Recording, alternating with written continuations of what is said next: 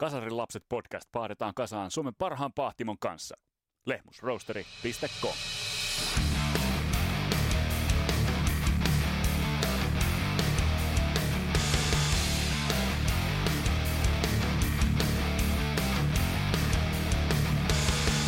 Tyron Tuffer, John Steeler, Case Roberts, Buddy McSchultz, Jimmy Hammer, yhtä kuin Iron Cross, Juhat Rock ja Fight for the Strangers. Kyllä te muistatte. Tässä jaksossa otetaan selvää tosta bändistä. Meillä on vieraana Jari Jimbo Mäkeläinen, bändissä rumpoja soittanut kaveri. Ja annetaan vähän jälkiä tietysti sapiskaa myös suomalaiselle rockskenelle tuohon aikaan. Mun nimi on Vesa Wienberg, tää on Kasarilapset. Tervetuloa matkaan mukaan!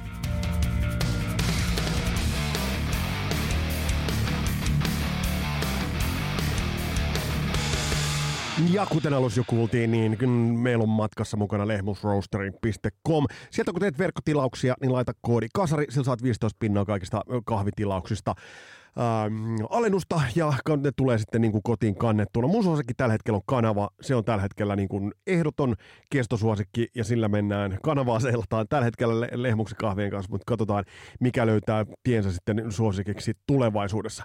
Hei toinen mainita, tämä ei ole kaupallinen yhteistyö, niin on Temple Balls bändi, jonka itse asiassa, joka on uinut tietoisuuteen ja on, on uinut, uinut ainakin mulle niin kuin jossain määrin vähän niin kuin vaivihka ollut vähän tuossa niin kuin äm, taustalla kaiken aikaa, mutta nyt sitten juok, yhdelle juoksulistalle otin, otin Thunder from the North biisin ja sehän iski sitten kun Pajavasara, se kuuluu, mä puhun muuten aina siitä pajavasarasta tietämättä niin kuin tuon taivaallista, että niin kuin millaisesta pajasta on kysymys. Itsellä niin kuin kuitenkin niin kuin on peukalo keskellä kämmentä, mutta no joo, se on pien sivupolku se. Mutta kuitenkin Temple Ballsilta uusi levy Pyramids – ja mun on pakko sanoa, että todella, todella muotovaliota hard rockia.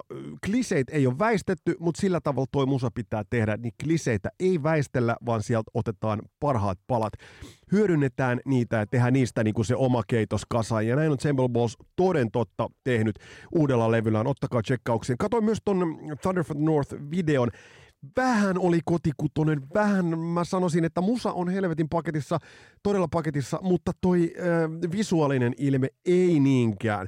Mutta samaa ei voi sanoa meidän tämänkertaisesta bändistä, jota tullaan tarkastelemaan nimittäin Iron Cross. Tämä on varmasti toivotuin yksittäinen bändi. Tätä on toivottu teidän toimesta kaikista eniten, mutta tähän ei mennä nyt ilman pientä muistelua ja ennen kaikkea pientä saarnaa ja todella isoa kasaa nootteja koko 80-luvun suomalaiselle rock-skenelle. En paljasta sen enempää, mutta otetaan vähän katsausta, että mihin, missä tohon aikaan mentiin, millaisen ympäristöön Iron Cross tuli, mitä tapahtui, ja sen jälkeen mennään sitten mm, Jimbo Mäkeläisen haastatteluun.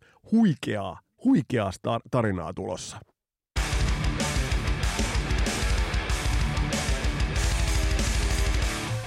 Tämä prosessi, kun mä oon lähtenyt valmistelemaan tätä Aerocross-jaksoa, on ollut itse asiassa aika silmiä avaava. Ja mä oon tästä tajunnut jälkijättöisesti muutamia asioita, joita on nyt syytä avata itse asiassa ennen tot Jimbo Mäkeläisen haastattelua. Siinä käydään läpi Aerocrossin tarina. Siinä käydään, käsitellään bändin tarina, mutta myös intohimon tarina, että kun kundit tietävät vaan, että, että on spessujuttu, on spesiaalijuttu käsissä ja sitä lähdetään viemään eteenpäin. Mutta tässä yhteydessä on syytä itse asiassa avata vähän tuota sielunmaisemaa 80-luvulle. Kuten Jimpokin tulee tuossa toteamaan, niin maailmahan oli hyvin toisenlainen. Tämä on ihan itsestäänselvä klisee.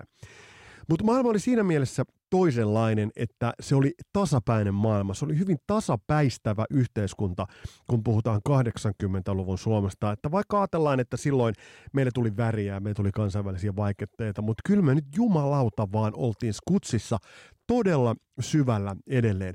Erottautuminen oli myrkkyä. Tämä Aerocross-historia on hyvä esimerkki siitä, että millaista myrkkyä se erottautuminen todellisuudessa olikaan. Jos ajatellaan suomalaisia menestystarinoita musiikin saralla ja otetaan linjasta ihan josta Wigwam, Hurricanes, Hanoi Smack, Ähm, tästä mennään niin kuin eteenpäin. Sitten oli pieniä yrityksiä, niille ei tapahtunut mitään. Vasta oikeastaan sitten 2000-luvun taitteessa meillä tuli Him, meillä tuli Bombfunk MCs, meillä tuli äh, Stratovarius, meillä tuli, meillä tuli Nightwish, tämän tyylisiä Children Bottom. Millä, mikä yhdistää kaikkia näitä suomalaisia menestyksiä?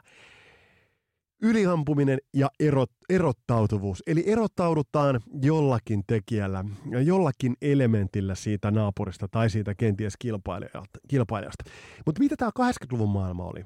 Tämä Iron Crossin story tulee hyvin niin kuin peilaamaan sen, että millaisten, ähm, miten harvoissa käsissä oli esimerkiksi niin kuin suomalainen rock-lehdistö ja millaisia portinvartioita pikkusielusia Tampereen ylioppilastalon Gambiinan tuoksuseen penkkiin, plyysipenkkiin, sen siihen hajuri rakastuneita nurkkapatriootteja, Tona ja Musa-toimittajat olivat. Te huomaatte, että mä oon tässä nyt vaan suivaantunut, ja kun te kuulette tuon Jimbon haastattelun, niin te varmaan jossain vaiheessa tajuatte sen, että, että bändi saattoi paiskia hommia todella paljon, ja tämä meidän härmärock-orientoitunut musalehdistö ei eväänsä lotkauttanut. He tekivät työnsä huonosti. Meillä oli suosikkia Jyrki Hämäläinen, joka niin kuin louskutti omia bändejään. Meillä oli Valdemar Valleniuksen luotsaama Soundilehti, joka sitten taas oli tämmöinen Manserokin äänen kannattaja. Ja sitten meillä oli Rumba, joka oli sitten tällaista älykköosaamista, Rocket-velit ja muut, jos muistatte, niin kuin, että se älyllinen lähestymiskulma – oli kaikki kaikessa. Ja näistä ei välttämättä mikään yksikantaisesti ollut niin kuin yksi yhteen sen kanssa, mikä silloin niin kuin yleisön osalta veti. Et jos ajatellaan Jyrki Hämäläisen puffaamia juttuja, niin oli Jyrki, mä muistan kun se puhui jostain ranskalaisesta Johnny Hallidaysta, maailman suurimpana starbana. Kuka helvetti tietää, nimetkää yksi Johnny Hallidayn biisi. Tai sitten ajatellaan sitä, ähm, että miten pieteetillä ja huolella joku soundilehti oli Poco Recordsin tuotantojen kanssa naimisissa – kaikki kunnia Poco Recordsin epuille ja popedoille ja muille, mutta Poco Recordshan tuli 80-luvulla tunnetuksi siitä, että se oli myöhässä kaikkien trendien kanssa. Et siinä vaiheessa, kun muut lafkat olivat jo julkaisseet speed metallia, niin Poco alkoi sitten siinä kohtaa havahtua, että hei, meidän pitäisi julkaista speed metallia. Tämä oli se suomiskene. Ja tätä kaikkia se oli se maisema, missä esimerkiksi Cross joutui tolloin äh, tetsaamaan. Siellä on ollut paljon hyviä bändejä, joilla on ollut kansainvälisiä va- valmiuksia, mutta ne eivät ole vaan päässeet läpi. Mä käyn kierroksilla, te huomaatte tämän asian. Mutta tämä on, tää on se niinku ahdasmielinen kekkoslainen maisema, missä 80-luvulla mentiin. Ja se on sääli homma. Kun esimerkiksi otetaan Iron Crossin Too Hot to Rock-levy, joka silloin tuli tietoisuuteen – hittimittarissa, vaikka se mikä hittimittari, kuitenkin tämä ohjelma, minkä Mikko Alatalo juosi. Niin siinä kun lähti soimaan Fight for the Strangers, niin siihenkin piti Mikko Alatalon viisastella, että onpa tutun kuulosta, että on tämä Ruotsissa kuultu, mutta yllättäen tämä onkin nyt sitten suomalaista ja uutta. Eli tämä oli se näsäviisasteleva näkökulma, ja edelleen mä oon lukenut kirjoituksia Iron Crossin Too Hot Rock-levystä, jossa niinku kiinnitetään täysin epäolennaisuuksiin huomiota. Mutta tässä, tässä kasaralaisten jaksossa kiinnitetään itse asiassa tuohon briljanttiuteen huomiota, mikä liittyy Iron Crossiin, heidän rohkeuteen. Kun te kuuntelette tuon tarinan, te huomaatte, että ei siellä ainakaan bolseja ole puuttunut. Ja te huomaatte siihen, että tämä jakso omistetaan Iron Crossin Too Hot Rock-levyn itse asiassa hienoudelle.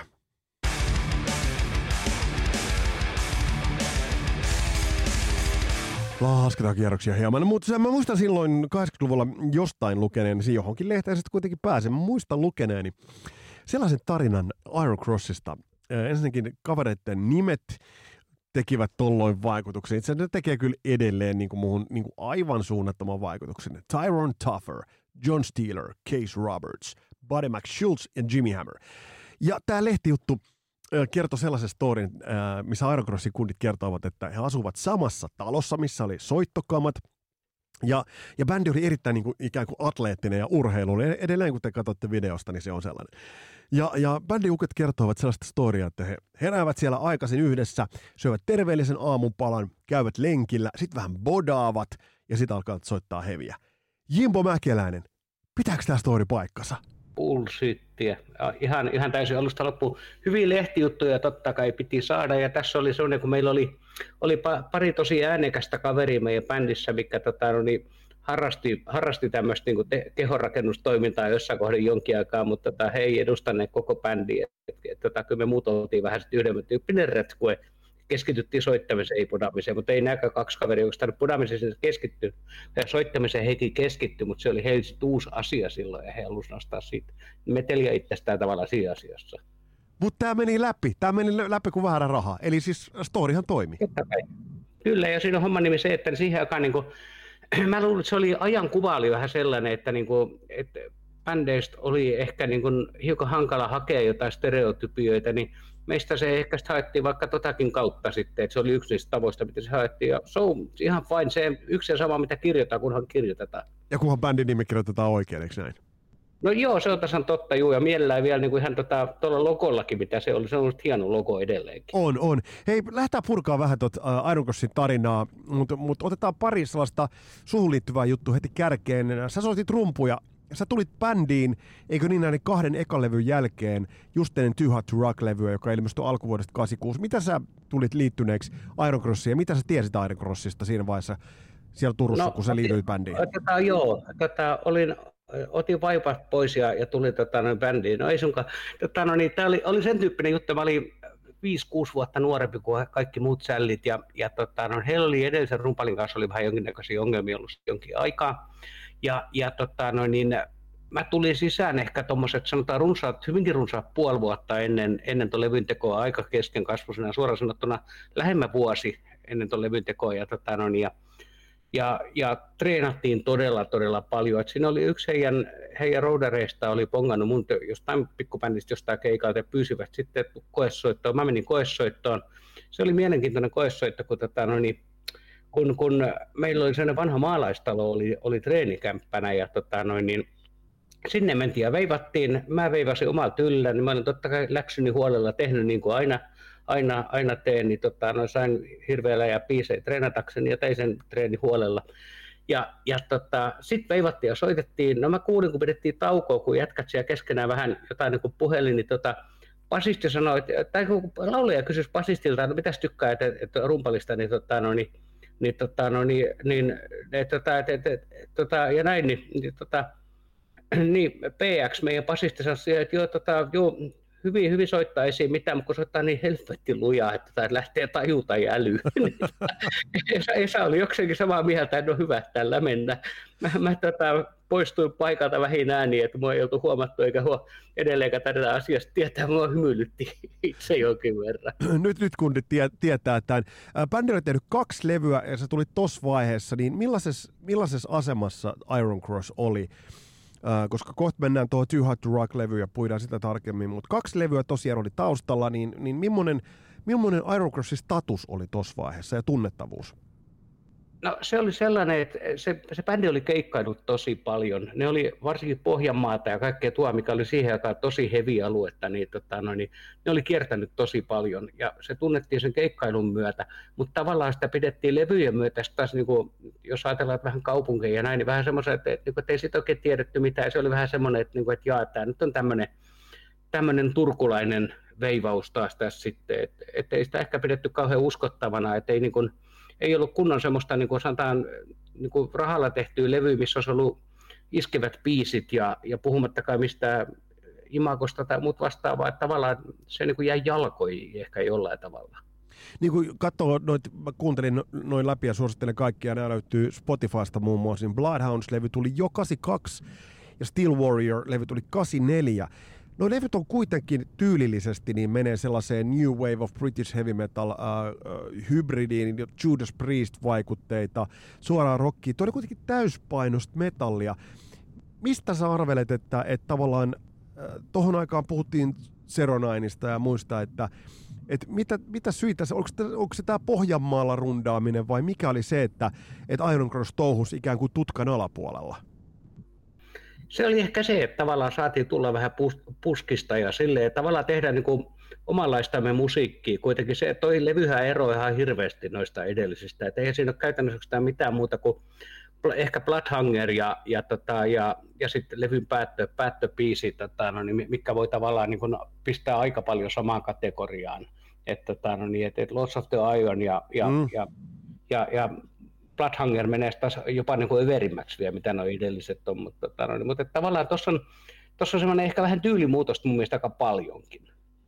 Mä vertaan noihin edellisille oli aika harkittu juttu, että, että ei sen takia, että me oltaisiin harkitusti haluttu tehdä jotain muuta, vaan me haluttiin tehdä semmoista musaa, mistä me kukin pidettiin. Että tässä oli viisi kaveri, mitkä oikeasti piti tuosta musasta, mitä, mitä tuolla levyllä on. Ja kun nyt käydään kundit läpi, niin, niin laulussa oli, ja nyt nämä on, niin, nämä on niin sanotut Iron Cross-nimet, eli Tyrone Gonna Tougher, John Steeler, Case Roberts, Buddy McSchultz ja sä Jimmy Hammer, eli Esa Leinonen, Ari Suomi, Kari Lauhanen ja Pekka Nummela. Ähm, mitä tapahtui, kun, kun sä tulit bändiin ja sitten lähdettiin tekemään tot, nimenomaan tuota Too Hot to Rock-levyä, niin missä vaiheessa siinä tuli tämä EMI-kuvio mukaan, koska toihan on tehty isolle levyyhtiölle toi levy? Joo, se, se tuli vähän oikeastaan mutkan kautta sekin, että, tota, no, niin, että lähetettiin demoja kovastikin niin, tota, kansainvälisille yhtiö, yhtiöille, että, että meillä on tämmöinen, itse asiassa niin demolla ei edes tehty mitään muita biisejä kuin nämä kahdeksan biisiä. Et, niin kuin me oltiin itse siitä niin varmoja, että meillä on tässä oikeasti meitä tyydyttävät biisit, että nämä on hyviä biisejä, nämä kannattaa pistää levylle ja tämä levy on tämmöinen.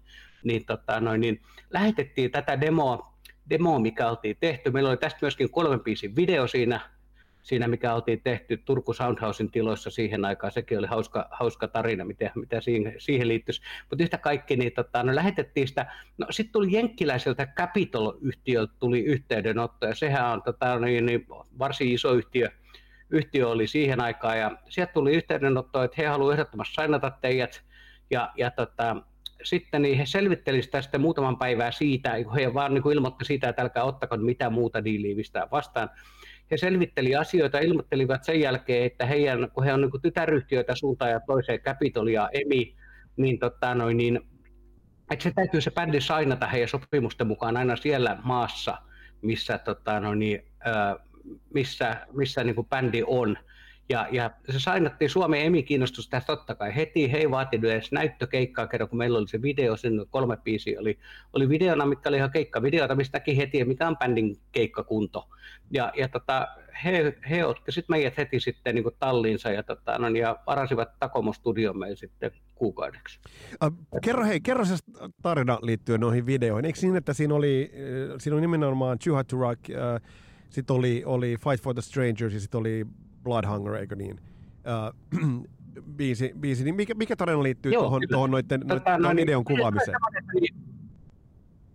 Siinä on, siinä on sellainen, sellainen hauska tarina, katos, kun meillä oli, tota, no, niin, oli hiivati hyvä kaveri, kaveri tota, no, niin, Ari Sirkiä on myöskin levyllä apulaistuottajana nimellä Doc Humbert, ja, ja tota, no, niin, niin, niin hän, hän tota, no, niin omisti tämmöisen putiikin Turusta kuin Turku Soundhouse, ja hän myi sen myöhemmistä aikanaan sitten Eastwaylle, ja itse jatko sitten Eastwaylle, niin olikohan piiripäällikkö tai muu tämmöinen vähän korni, korni titteli, mutta kuitenkin Arska, Arska on tosi kova äänen ja valomestari ollut aina, ja, ja tota, no, hänellä oli sellaiset isot, isot hallit, missä oli näitä keikkapusseja, mitä, tota, no, niin, millä hän kärräytti noita bändejä ympäri Suomea, niin tehtiin sinne sitten tota, sellainen tavallaan niin kuin näyttämön tapainen, ihan täys niin rekvisiitta ja iskettiin ihan täys meidän lainappi, niin kuin mitä me ajateltiin, että mitä me käytetään meidän meidän tota, noin, niin, sitten niin kuin livenä, että kun saadaan tämä albumi ulos, että kun saadaan mm. edes vain levydiili jostain, oltiinpa kauas katsomaan, niin no yhtä kaikki sitten, niin tehtiin tämä kaikki, niin tämä systeemi, ja ajateltiin, että me tehdään se siinä talvella, no jumankavite 30 astetta pakkasta oli silloin, ja mulla oli, oli autona semmoinen, se oli mun ensimmäinen auto, hyvä, että oli just ajokortti saanut, kaikki haukkusta postiauton munaksi, se oli semmoinen pieni keltainen Fiat 600, suoraan sanottu ruma kuin helkkari, ja sen, kanssa, sen kanssa mä sinne sitten menin, ja mä ajattelin, että lähtee, lähteekö sitä helkkari käyntiin enää kaiken jälkeen, kun siellä meni sitten niin kuin ilta ja puolen yötä ja näin, mutta ei kyseessä lopuksi käyntiinkin lähti ja sinne mahtui sekä minä että, että laulaja ja Kona sitten, tota, mä en ymmärrä, mahtui olla epätasapainossa oleva auto, koska Kona ei ollut mikään pieni mies. Ja tota, mutta yhtä kaikki, niin oikein mainio video saatiin, että ei, ei siinä mitään. Ja sitä kautta tosiaan se avitti tuossa levyn sopimuksen saamisesta todella paljon. Eli teillä oli musa ja biisit treenattuna kuitenkin valmiiksi. Oliko toi, miten paljon te treenasitte, koska toi levy, mennään kohta tuohon levyyn ja levyn tekemiseen, mutta mut se mikä tuosta levystä edelleen vuonna 20, 2021 paistaa läpi, niin on valmi, se, että se on hyvin valmis setti. Ja jos noi videot on kuvattu ennen ton levyn tekemistä, niin, niin oliko teillä niinku valmis paketti tarjota Emi Capitolille? Meillä oli valmis paketti ja mä en ole yhdenkään bändin kanssa koskaan treenannut noin paljon ja se oikeastaan niin lähti meistä kaikista. Ja se, se oli mielenkiintoinen juttu, kun mä olin tota, no, siinä aikaisemmin sit, niin joskus ihan lukioikäisenä ja näin, niin mulla oli todella hyvä basisti täällä Paimiossa, missä, missä, missä mä asuin silloin ja asuin edelleen. Ja, ja tota, hänen kanssa me keskittyi treenaamaan niin, että me pistettiin se passo ja passari oikeasti kuntoon. Niin, että siis ne on niin oikeasti kunnossa. Ja saman mä vein crossiin sitten ja PX, mä sanon padi aina PX, niin, tota, no, niin kuin kaikki muukin sanoivat häntä, niin, niin tota, me pistettiin ne asiat todella kuntoon ja siihen lähdettiin tahkoista kaikkea pintaa. Ja niin kuin, siis se oli, siis meidän treenimäärä oli ihan siis niin ällistyttävä iso. Et, ja siis ne, ne tehtiin huolella, sovitukset kaikki. Ja kaikki myöskin, niin että, että kavereet, mun mielestä niin tässä bändissä oli kavereiden soundi, taju, oli jokaisen niin kuin oman soundissa suhteen oli silloin jo todella hyvä. Et siis oikeasti meidän treenikämpällä se kuulosti jo todella hyvältä. Siihen uskaisin siinä mielessä luottaa, että tästä oikeasti tulee kova. Mistä muuten tuli toi myös aika määrätietoinen toi imago, koska ajatellaan tota aikaa, niin, niin kyllä aika lailla perusverkkareissa niin kuin mentiin Suomessa lavalle, vähän kärjistään, mutta teillähän oli niin kuin, toi oli ihan vimosen päälle laitettu, ja se oli silloin, kun ensimmäistä kertaa itse näin jossain levyraadissa, oliko Too Hot to Rock, joka tuli, niin, niin mä ajattelin, että ei jumalauta, että, että, että on niin kuin, ei tätä ole Suomessa nähty. Niin miten, oliko toi myös semmoinen juttu, että te kehititte sitten koko pakettia? No se tuli oikeastaan siinä sanotaan, että hiukan niin kuin jälkijunassa mentiin se musa edellä ehdottomasti. Kyllä se oli se kaikkein tärkein meille. Mutta, mutta siinä ennen kaikkea Konaan, niin hänellä oli monennäköisiä visioita. Hän oli aika, aika iso visionääri niin kuin monessa asiassa. Ja tota, tämä oli tämä Imago yksi sellaisia asioita, mikä hän niin oli nähnyt, että, että hän oli saanut edellisen rumpallin aikana ihan tarpeeksi siitä, mitä nämä puukkojunkkarit siellä vesi Pohjanmaata olivat heittäneet aina, ettei he edes näytä heviltä tai, tai muuta vastaavaa, kun jätkillä oli, niin oli nahkatakin mm. päällä ja näin, niin, niin, tota, niin niin Esa tuumassa siinä kohdassa, että kyllä muuten näytetään. niin, niin, tota, se on aika, aika iso osa siitä on, on, tota, noin, niin, on hänen, hänen tavallaan niin kuin, niin kuin alun mulle panemaan siitä koko jutusta, mutta toisaalta taas me oltiin mukana kyllä kerta kaikkiaan, hän ihan kerta kaikkiaan, niin kuin oltiin niin Simo Hillossa kuulla siinä hommassa, Mutta kyllä siis, jos ajatellaan nyt Gonaa laulajaa, niin oli aika vaikuttava näky. Edelleen kun katsoo noita videoita ja vertaa aikalaishommiin, niin, niin koko setti, hän siinä keulilla ja sitten ajatellaan niin kuin kaikkia niin kuin liikkumista, että miten niin kuin Judas Priest-tyylistä niin kuin liikkumista. Kävitte sitten ihan noitakin juttuja niin kuin kämpillä, kämpillä lävitte? Niitä käytiin siinä kohden läpi, kun tota, no, niin oltiin, oltiin levy saatu purkki, koska tiedettiin, että sitten jouduttiin kuitenkin sitten, niin kuin, tai päästään menemään, menemään ihan isompiin paikkoihin, tassipaikkoihin, mikä silloin vielä toimisi. Nehän meni konkkaan järjestään kaikkia, ajettiin alas niin yksi toinen toisen jälkeen, kun tultiin 80-90-luvun vaihteeseen, mutta siihen aikaan me saatiin kiertää, kiertää ni, ne, niitä niin kuin järjestää läpi. Se oli hiivatin hieno aika, kun sai soittaa isoissa hienoissa paikoissa, kun Suomessa suoraan, niin tota, se oli ok. Ja, ja totta kai niin me haluttiin niin kuin, tehdä se homma huolella myöskin sen suhteen, että siinähän tietysti se kahdeksan biisiä ei settiin riittänyt mihinkään, mutta, mutta se tehtiin se koko setin muodostaminen tosi huolella sitten. No miten, äh, mennään siihen studioon, Takomo Studio. Miten teillä valikoitu tuottaja? Todella kuuma, ehkä kuumin tuottaja. Tämä on riippuu vähän katsantokannasta, mutta TT Oksalla kuitenkin oli semmoinen dominoiva tuottaja. Te pääty, päädytte kuitenkin toiseen tuottajan. Kerro hieman tuosta. No siinä oli, oli sen tyyppinen tarina, että, no niin, että, että meillä annettiin sitten Emin puolesta ihan niin kuin valinnat, valinnat vapaat mallia, että kenet haluatte. Että, tota, että mukaan lukien TT. Ja tota, mehän alettiin kuuntelemaan kuuntelee sitten eri juttuja, mitä Suomessa tehdään. Ja, ja tota, me alettiin aika pitkälti päätyä sit siihen, että Danuvo, Danuvo voisi olla aika sopiva tähän, koska me ei haluttu sitä täysin, siis mä muistan sen vieläkin, kun niitä keskusteluja käytiin, että et, et me ei haluta sitä ihan tasan samaa korkkiruvisoundia, mikä on, on jo niin monella mm. tavalla Suomen, suomella, suomalaisen bändi, mikä menee niin kuin raskaampaan musaan. Mä tein, että ei me haluttu olla yksi niistä, mikä kuulostaa täysin samalta, vaan haluttiin, niin kuin, haluttiin käydä Danun kanssa keskustelu, että, että mitä hän tuumaa tästä musasta, että, että saisiko hän tallennettua tavallaan sen asian ja tuotua siihen vielä omia ideoita, mikä, niin kuin, mikä, mitä meillä oli se ajatusmaailma siinä ja se, se keskustelu meni, meni, meni niin hyvin maaliin, että totta kai me oltiin, oltiin täysin varmoja, että ei muita vaihtoehtoja ei ole. Ehdottomasti me halutaan siihen Danu. Ja Danusta taas Tuomasta, että hän haluaa tehdä teidän kanssa, niin se oli that's it. Joo, ja tässä puhutaan siis Dan Tigerstedistä, tuottajasta, joka muun muassa Eveä ja Dingoa teki mutta mitkä oli Dan Tigerstedin kädenjäljestä sellaisia, mitkä teihin teki, vai niin kuin niistä levyistä, mitä hän oli äänittänyt, mitkä teihin tekivät vaikutuksen? Koska on, on kautta linjan sellainen tietyn tyyppinen tasalaatuisuus mun mielestä, niin kuin, että mä nimeä yhtä enkä kahta levyä pelkästään, vaan sen, sellainen tietyn tyyppinen niin kuin soundin leveys, mitä me haettiin, niin se oli muista Danulla hyvin hanskassa. Se on, se on muuten pakko, Ibo, sanoa, että, että se oli aika kauas, kauaskantoinen päätös myös sekin, koska se, niin kuin mä oon todennut tuossa jo alussa ja, ja todennut moneen kertaan, äh, totesin sulle ensimmäisessä äh, sähköpostissakin, niin ton Too Hot to Rock-levyn soundit ovat häkellyttävän hyvät edelleen. Millä korvin äh, sä kuuntelet tuot levyä tänä päivänä?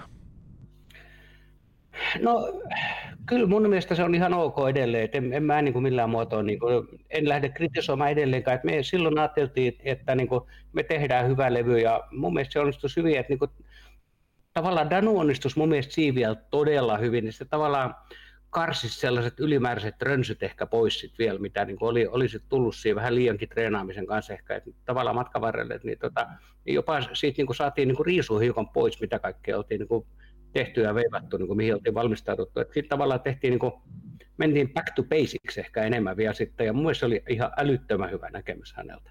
Mitä, muistatko mitä, mitä ton levyn äänitys? Sanoit, että kuukausi oli varattu aikaa. Se ei ollut mikään ihan, ihan pieni panostus myöskään levyyhtiölle, eli teillä oli aikaa käytettävissä. Mitä sä muistat tuosta sessiosta ja, ja et, millainen tunnelma siellä oli?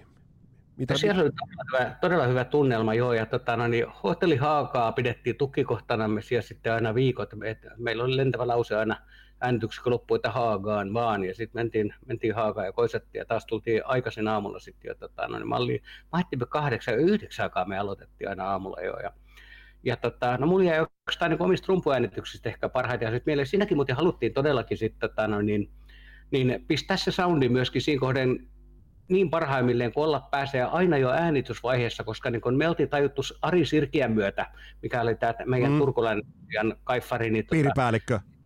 Niin, niin, niin nimenomaan hän, tota, hän sitä aina jo neuvo ja kertoi hyvin tasan tarkkaan meille, että, että, tota, että mikseri ei ole mikään taikalaatikko, mistä sä voit lohtia mitä tahansa soundeja. Se toistaa sen, mikä sä oot itse sinne tehnyt. Tee poika hyvät soundit itse.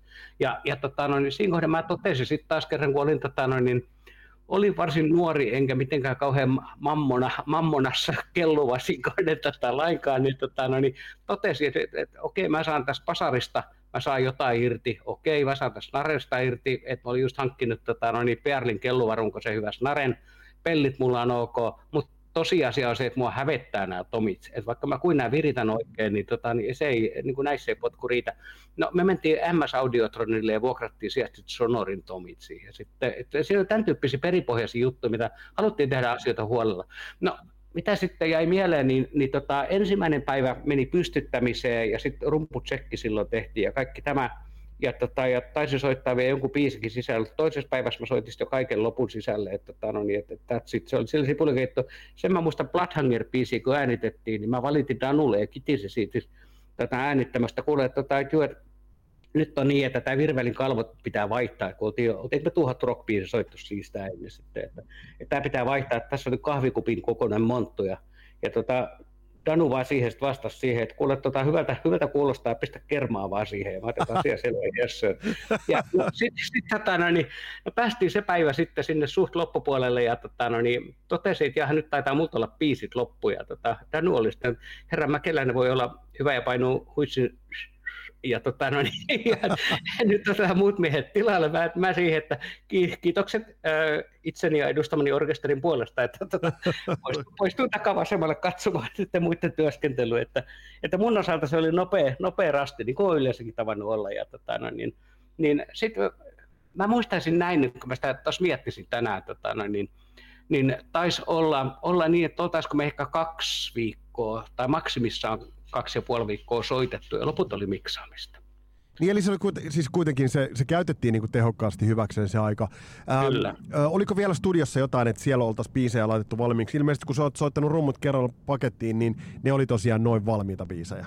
Ne oli ihan tässä tarkkaan noin valmiita. Siinä on jännä vielä se, kun, kun tota noin, niin Danu kysyisi multa ihan alkuun vielä, että haluatko soittaa rummut, niin haluatko soittaa metronomilla vai ilman. Ja en mä semmoista aikaisemminkaan mihinkään tarvinnut. Ja tota, Danu, no totta kai oli epäilevän tuomana, että no katsotaan. No hänellä oli, mä muistan viedäkin semmoinen pieni digitaalinen laite, missä oli punainen ja vihreä valo aina vuorotellen, niin kuin hoiti metronomin virkaa ilma, ilman mitään ääntä.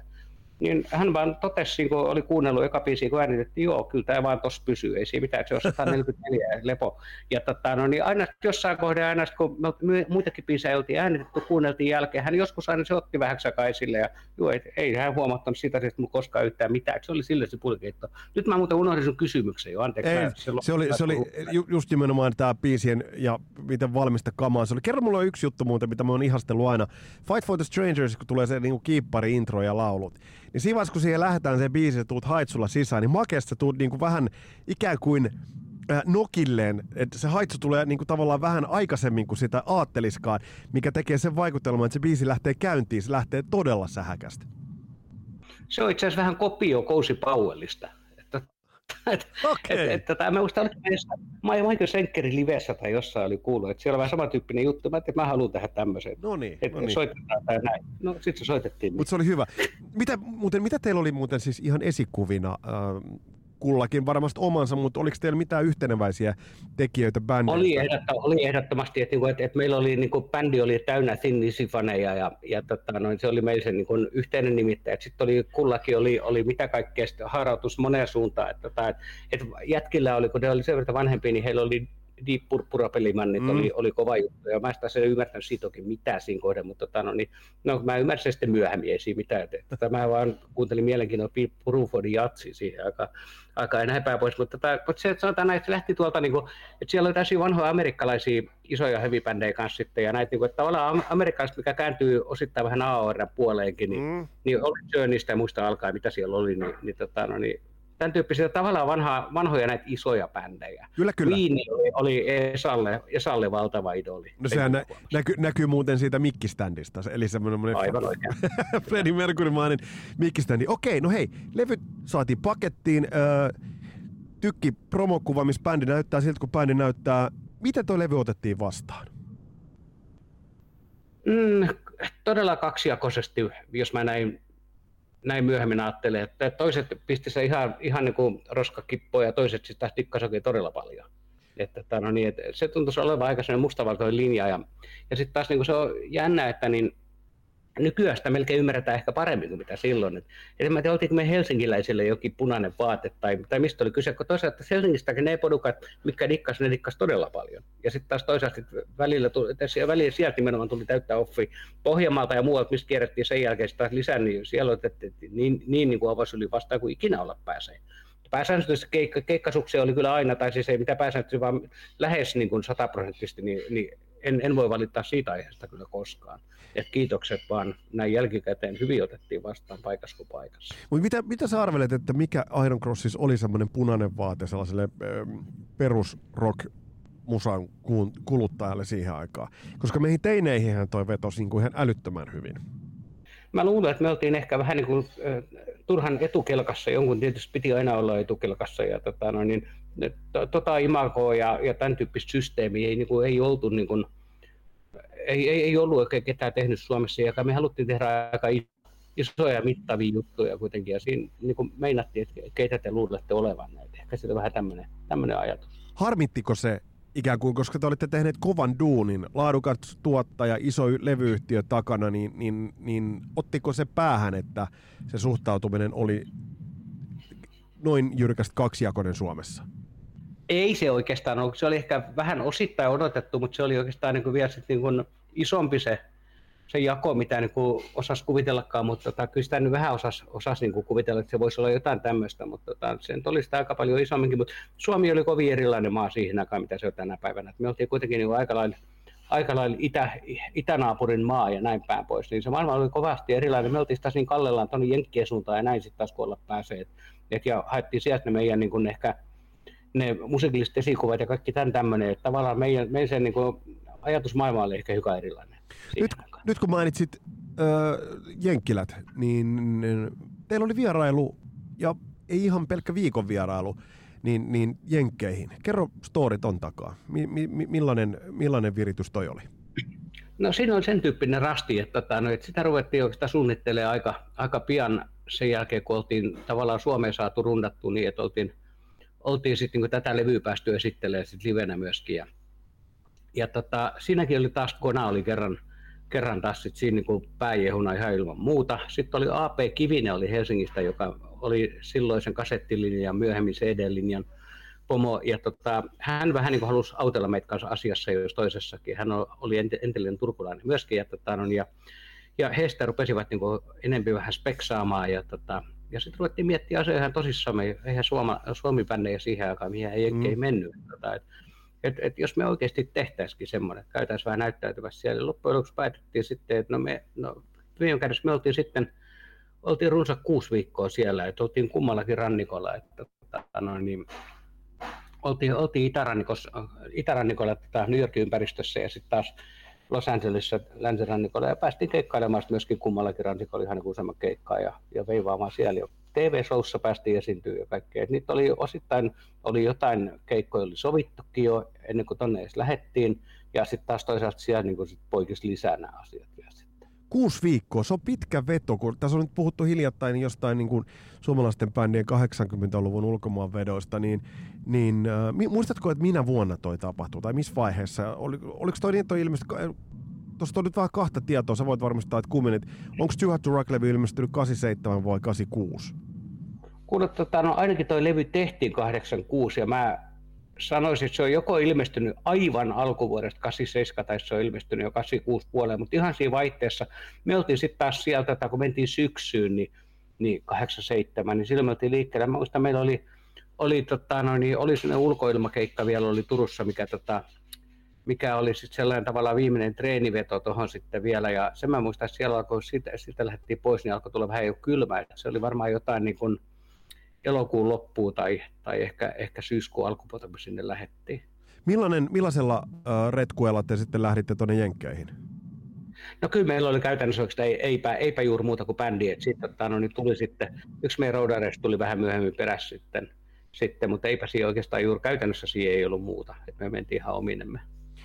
Millaisissa keikkapaikoissa teillä, mitä sulla on jäänyt mieleen tuosta Jenkkirundista? Millainen vastaanotto siellä oli?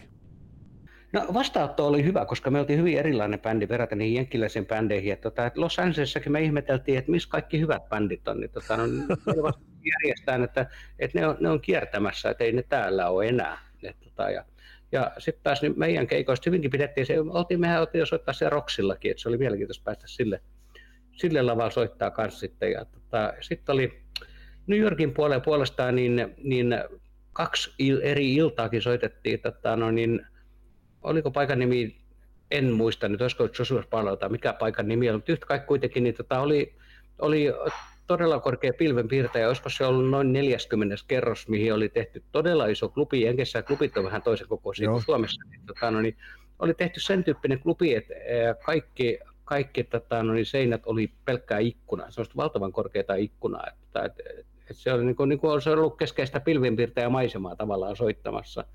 Ja, ja tota, no niin, mun rumpulla vaespas, niin, niin se oli silleen, että, että tota, kun mä katsoin alaspäin, niin mä, mä näin suoraan down to alley 40 kerrosta alaspäin. Ja kyllä ne kertoivat, että sulla on panssarilasi siihen, että on huoletie, koska oli vähän silleen niin kuin, niin kuin kuperaa menevä lasi siitä ulospäin mm. vielä. Ja, että no onpahan korkea rumpula vai, mikä onhan tässä komia soitella. Ja, tota, siellähän me veivattiin, ja tota, no niin, varsinkin kun New Yorkissa tosiaan, kun siellä olisi niin kuin, oli, no Cat Clubilla myöskin päästiin soittaa ja näin, sekin oli, oli mielenkiintoinen paikka ja näin, mitä niitä oli, niitä jotain paikkoja. Että tavallaan vähän tässä legendaarisikin paikkoja, niin kuin mitä, mitä oli.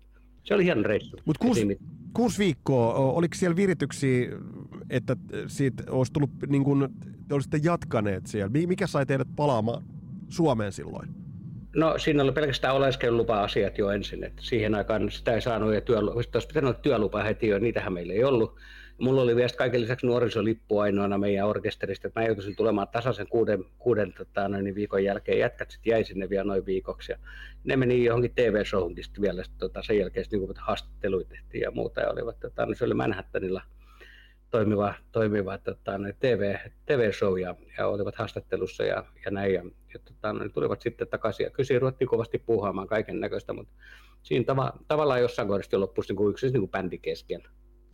Toi on mielenkiintoista, mä vaan mietin, koska aikalais musiikkilehdistöä tuli seurattua kuitenkin aika tarkasti, niin mä tässä nyt tälläkin hetkellä mietin, miksi tosta ei ollut niinku juttua, mä en muista lukeneeni silloin ainakaan, ja nytkin kun tästä kerroin, niin mä olin sillä aika itse asiassa yllättynyt, että et, suhtautuko niinku rock-lehdistö jollain tavalla Ylen katsoja vai, vai, vai oliko tuosta juttua isommin silloin? Ei ollut. Mun mielestä se niinku liittyisi tähän samaan asiaan, tähän mustavalkoisuuteen, mistä mä puhuin. Että, tota, no, niin, että, niinku, että tuntuu, että, että jotenkin, niin, jos mä ajattelen suosikkia ja soundia ja näitä, ne hiljeni asian kuoliaksi. Ja, ja mun mielestä näytti, koska kyllä niin kuin, meillä oli siihen aikaan Heinosen Anne hoitteli meidän asioita hän koitti niin kuin meitä manageratakin ja näin. Ja kyllä mä, hän niin kuin ihan oli yhteydessä sinne ja näin, mutta niin kuin, että pelkkä hiljaisuus oli siellä sitten, niin kuin, mikä oli sitten, niin kuin mitä, mitä tuli sitten siitä aiheesta. Joo, ja koska jollain suosikillakin oli iso valta silloin niin kuin nostaa bändejä, pitää esille, ja, ja tässäkin mielessä teillä oli toi itse tuote kuitenkin kunnossa. No, sitten tuli paluu Suomeen. Mitä Aerocrossille tapahtui sitten 80-luvun loppupuolella? No siinä totta, noin, niin suunniteltiin totta kai sit jo uuden levyn matskuun myöskin sit jo, ja samaan aikaan niin meillä oli muistaakseni, kun niin siihen joutuisi niitäkin jonottaa USA työlupivat kuin hivatti kauan. Ja me sitten varoitettiinkin, että tämä ottaa kuukausia ja taas kuukausia. Se on se eri, erilainen aika mitä nykyään. Mm. Ja, ja tota, niin, niin sitten me ajateltiin, että me päästään ainakin uudemman kerran taas turistiviisumille jonkin ajan päästä jollei muuta. Treenattiin uusia biisejä seuraavaa levy varten ja tehtiin tosi kovaa treeniä taas sit, ja näin. Siitä me tehtiin myöskin yllätys, yllätys taas sitten demoja. Tota, no niin, ja tuumattiin, että, että me pidetään sen verran takataskussa se, että me koitettaisiin saada sieltä sitten oikeasti suoraan se jakelija jakelija tota, ja, ja näin, mutta tota, no niin, ja siihen aikaan tavallaan tuli tämä krunge, krunge yhtäkkiä ja tappoi kaiken ton, ton tyyppisen hevin vielä sitten niin kuin siihen, kun oltiin, oltiin niin kuin päästy tavallaan useat kuukausia eteenpäin, että oltaisiin oltu vähän niin valmiudessa niin kuin tähän iskuun aiheessa, sit, niin, tota, no, niin siinä oli vähän monta asiaa, mikä tuli päälle sitten, mikä niin kuin tavallaan tappoi sitä asiaa jo aika pahasti. Sieltä löytyy YouTubesta, löytyy, onko näin, että se taitaa olla Aerocrossin viimeinen keikka, jolta löytyy sellainen puolen tunnin tallenne. Te olitte siinä vaiheessa nelimiehinen, eli, eli kosketin soittaja Kari Laihdo lähti sitten siinä vaiheessa pois. Mutta teillä oli kuitenkin siinä vaiheessa vielä niin kuin ajatus ja valmius jatkaa. Joo.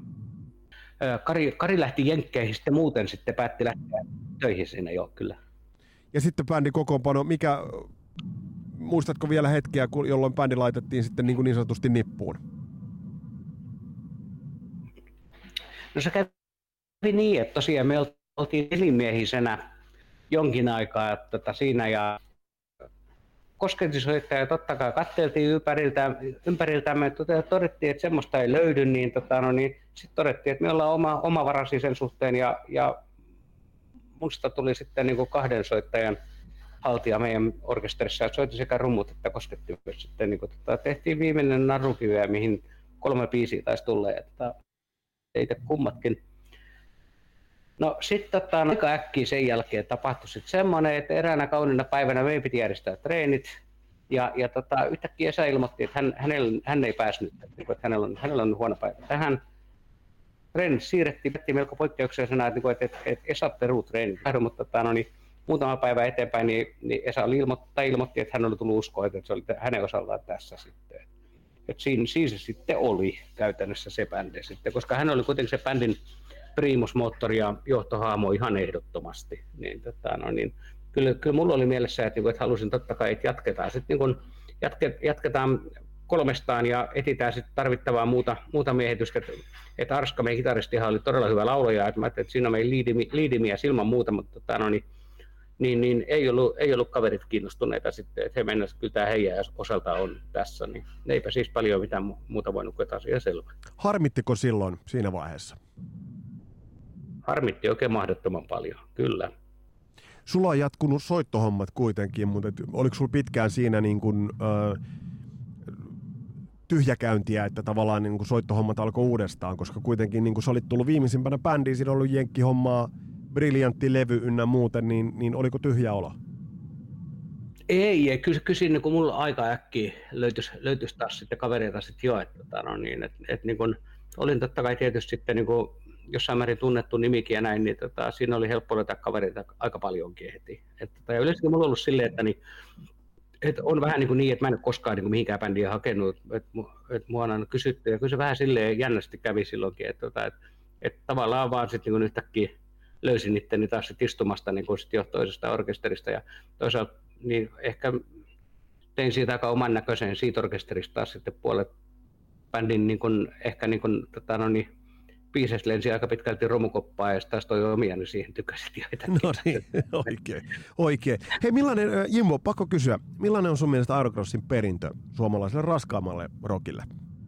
Voi voi, hyvä kysymys. Sanotaan näin, että ehkä siitä tota, kysin tietyn tyyppisiä portteja avattiin ehkä. Kuitenkin sitä sanotaan, että oltiin siinä mukana avattiin, se on kauhean paljon sanottu, en missään sen sano niin paljon, mutta, mutta oltiin mukana siinä, että, että tavallaan tiettyjä asioita muuttui ja ehkä niin yleensäkin ton tyyppinen niin kuin hard rock kautta heavy metal skene niin meni tohon suuntaan myöskin. Että oltiin ehkä yksi niistä, jotka niin kuin, tavallaan sitä tietää niin kuin, tavallaan tahtomattaan oli raivaamassa. Että se vaan, niin että oltiin, oltiin sillä aikakaudella niin liikkeellä. Että, että, tota, no niin, että, ja tuntuu, että, niin kuin, että niin kuin vuosien jälkeen päinkin vielä, niin, niin kauhean moni, ketkä niin yleensä tämän tyyppistä musakasta pitää, niin, niin tietää meidät oikeinkin hyvin.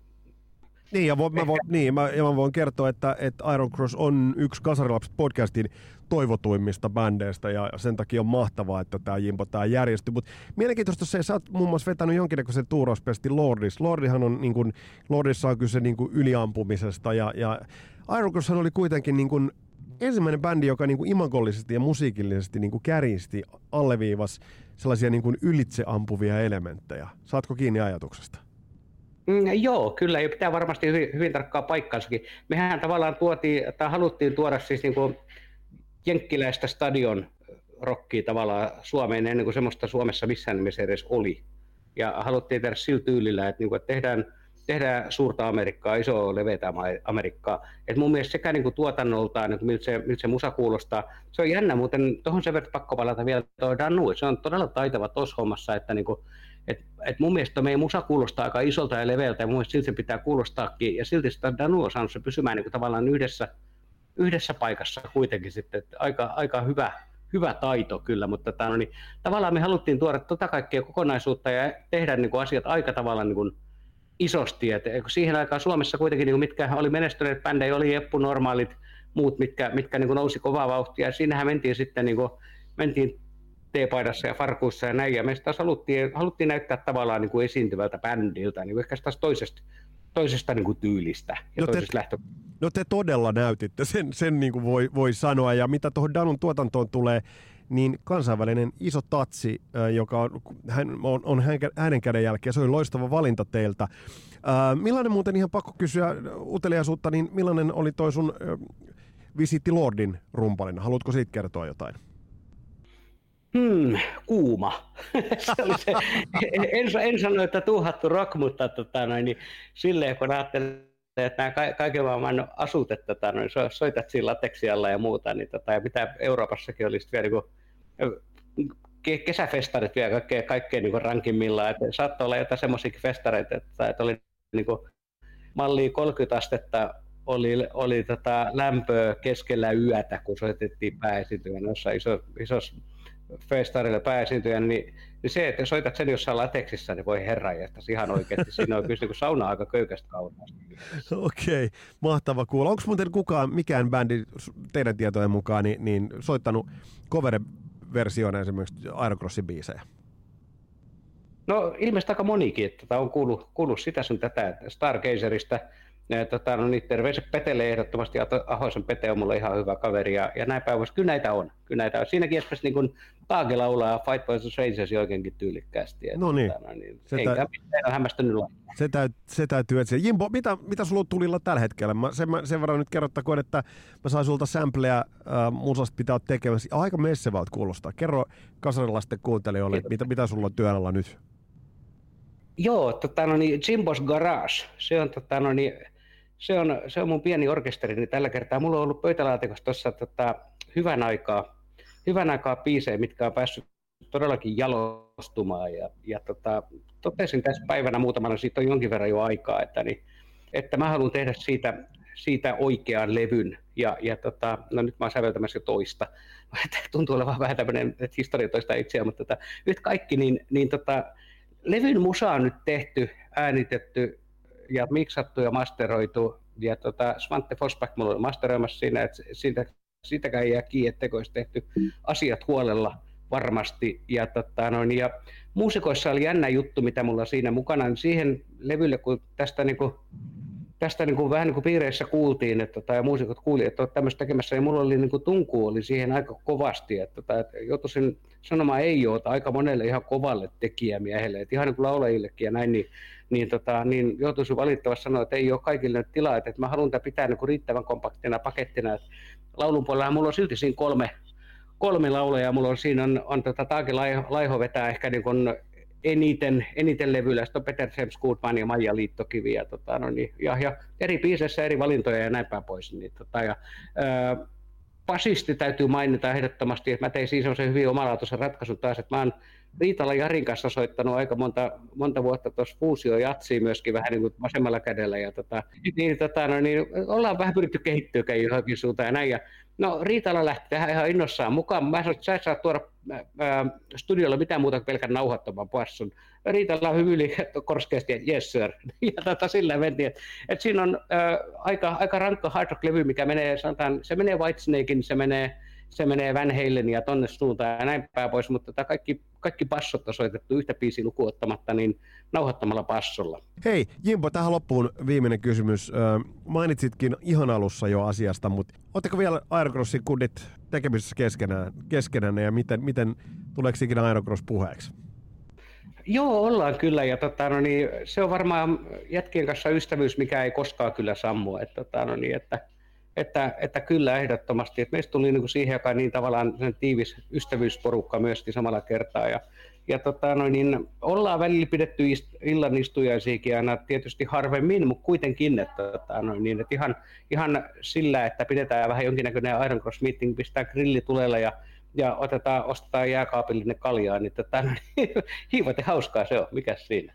Kiitokset Jimbo Mäkeläinen, aivan mahtavaa tarinaa.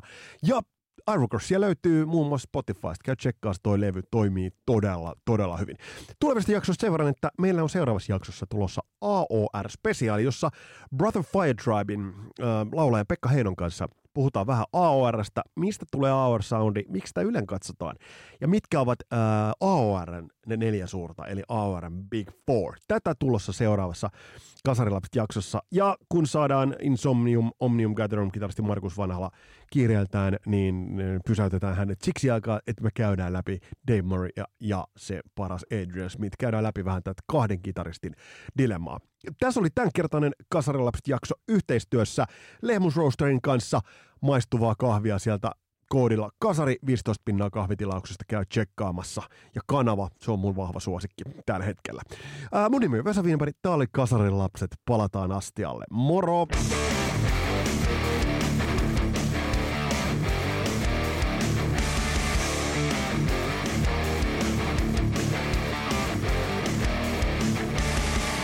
Kasarin lasten matkassa mukana lehmusroastery.com.